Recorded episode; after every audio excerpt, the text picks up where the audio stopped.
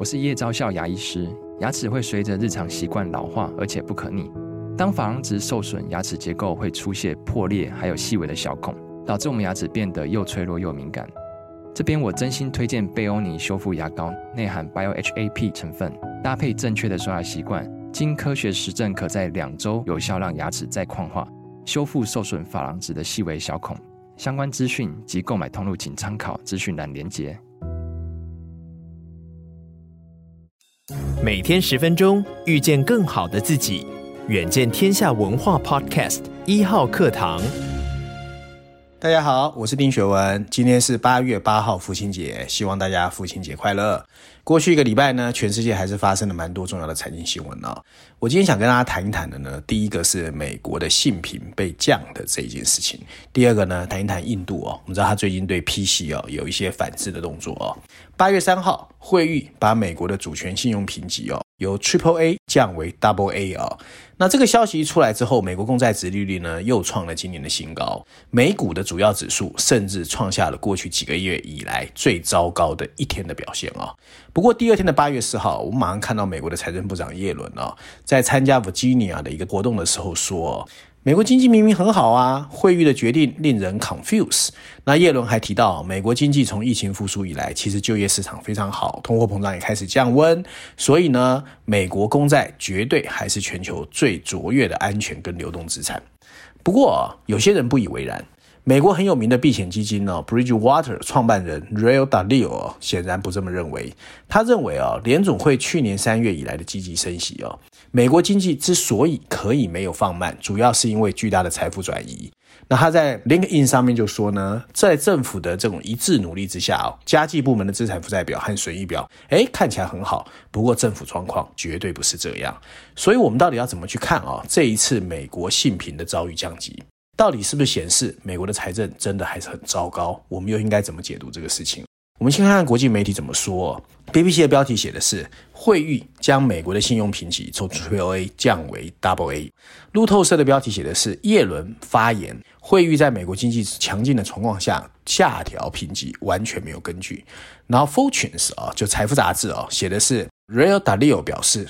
美国联总会的措施并没有减缓消费者的脚步，政府正在为此付出代价。它非常负面啊，negative。在讨论这个议题之前，我们应该先去看一看啊，什么叫做债券的信用评级？其实现在全世界哦，一般人比较 respect 的这个评级机构有三家，分别是 Standard Poor 标准普尔，还有穆迪。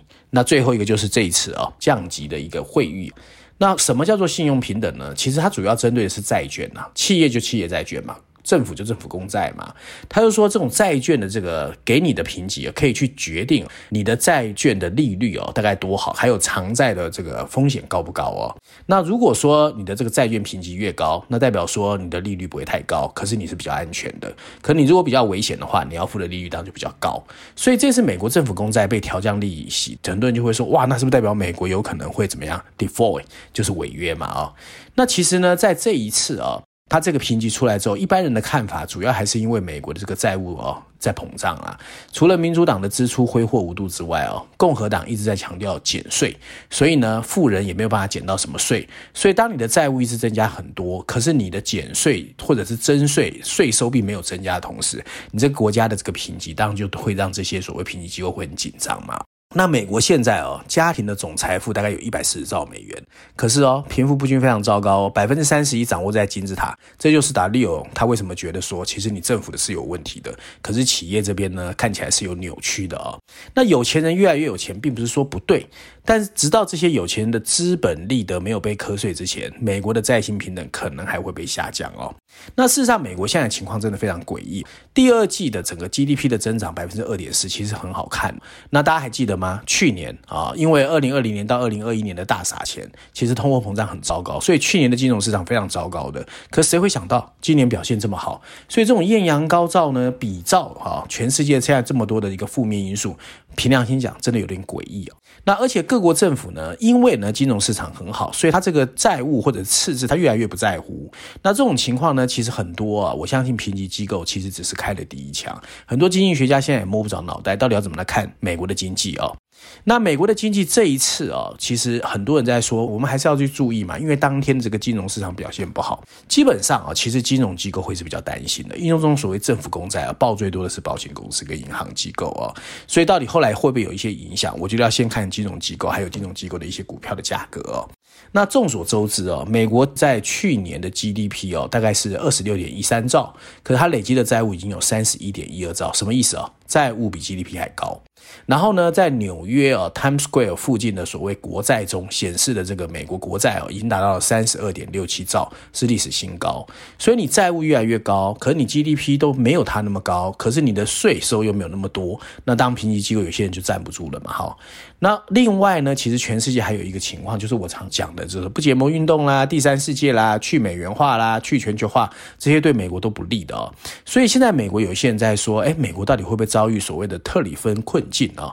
什么叫特里芬困境呢？就是说，你既成为国际货币，你要注重国内经济，就是我要救我的美国经济嘛。可是我又是全世界的储备货币，那这种这种两难的情况哦，最后有可能会让很多的国家对美国越来越没信心。那如果资金成本越来越高，对美国越越来越没信心，那其实很多人当然就会担心，会不会有哪一天真的有我们预料不到的一些系统性的金融风险哦？那这一次我倒不觉得问题有太大，因为呢，其实市场早就知道嘛，因为大家知道上个月美国有这个债务上限的问题嘛，而且美国不是第一次哦被降评，事实上在二零一一年的时候也降过一次，不过事后啊穿过水无痕，没有什么事情。而且美国的公债呢，其实它还有一些不可取代性。那现在呢，虽然很多人想要去美元化，但是不是那么容易啦。所以呢，我们也看到台湾的央行外汇局局长蔡九明哦，就公开表示哦，即使是 Double A。还是很好的等级，所以没有什么好担心的哦。这个我是同意的，因为 Triple A 跟 Double A 基本上还是算蛮好的啦。你现在看一些拉丁美洲或新兴市场国家，它其实债务的评级更低哦。所以这次事情，我觉得是因为大家本来就如履薄冰，所以当这么一个降级突然出现的时候，大家会很担心，代表什么？大家其实不是太有底气的哦。那现阶段呢，到底美国会不会马上出现问题？我觉得是不会。不过这件事情呢，倒有点像是在提醒我们，还是要小心。美国的基础其实没有像我们想象的这么好。那另外第二则新闻了，我要谈的是印度。其实印度最近很多人也是越来越看不懂啊，跟看美国一样。美国经济呢是好的，可越来越看不懂。印度呢是在发展经济的时候，做出一些很诡异的事情啊。八月三号，印度的外贸总局宣布，为了推动印度本土制造业的发展。所以呢，决定限制部分笔记型电脑、平板电脑还有伺服器的进口哦。那除非获得政府的许可，否则你不准进口。那大家知道，全世界笔记型电脑跟平板电脑，台湾其实是很多的哦。所以台湾其实就很关心这一个问题。那这是继之前用逃税为理由哦，打压中国的小米之后，最近又开始变本加厉，把矛头指向了中国制造的笔记型电脑还有平板电脑。因为大家知道，台湾很多像宏基啦、华硕啦、广达，其实电脑现在都在中国做的。的嘛哦，看来呢，印度为了扶植本土企业，不仅对小米出重手，没收在印度大概两百一十亿美元的资产。印度呢，政策变来变去，非常可怕哦。包括电动车的补贴，我知道的哦，也是变来变去。所以现阶段我们到底要怎么看印度？那投资印度又要注意哪些重点？首先，我们看看国际媒体，CNN 的标题写的是印度限制笔记本电脑和个人电脑进口，以促进当地的制造业啊，原因在这里。第二个是南华早报，新加坡的，它的标题写的是，在持续的地缘政治紧张局势中，小米对新德里冻结资金决定继续 fighting。华尔街日报的标题是，印度对中国保持警惕，他决定扩大跟西方的贸易关系啊，所以印度其实真的有点看不懂哦。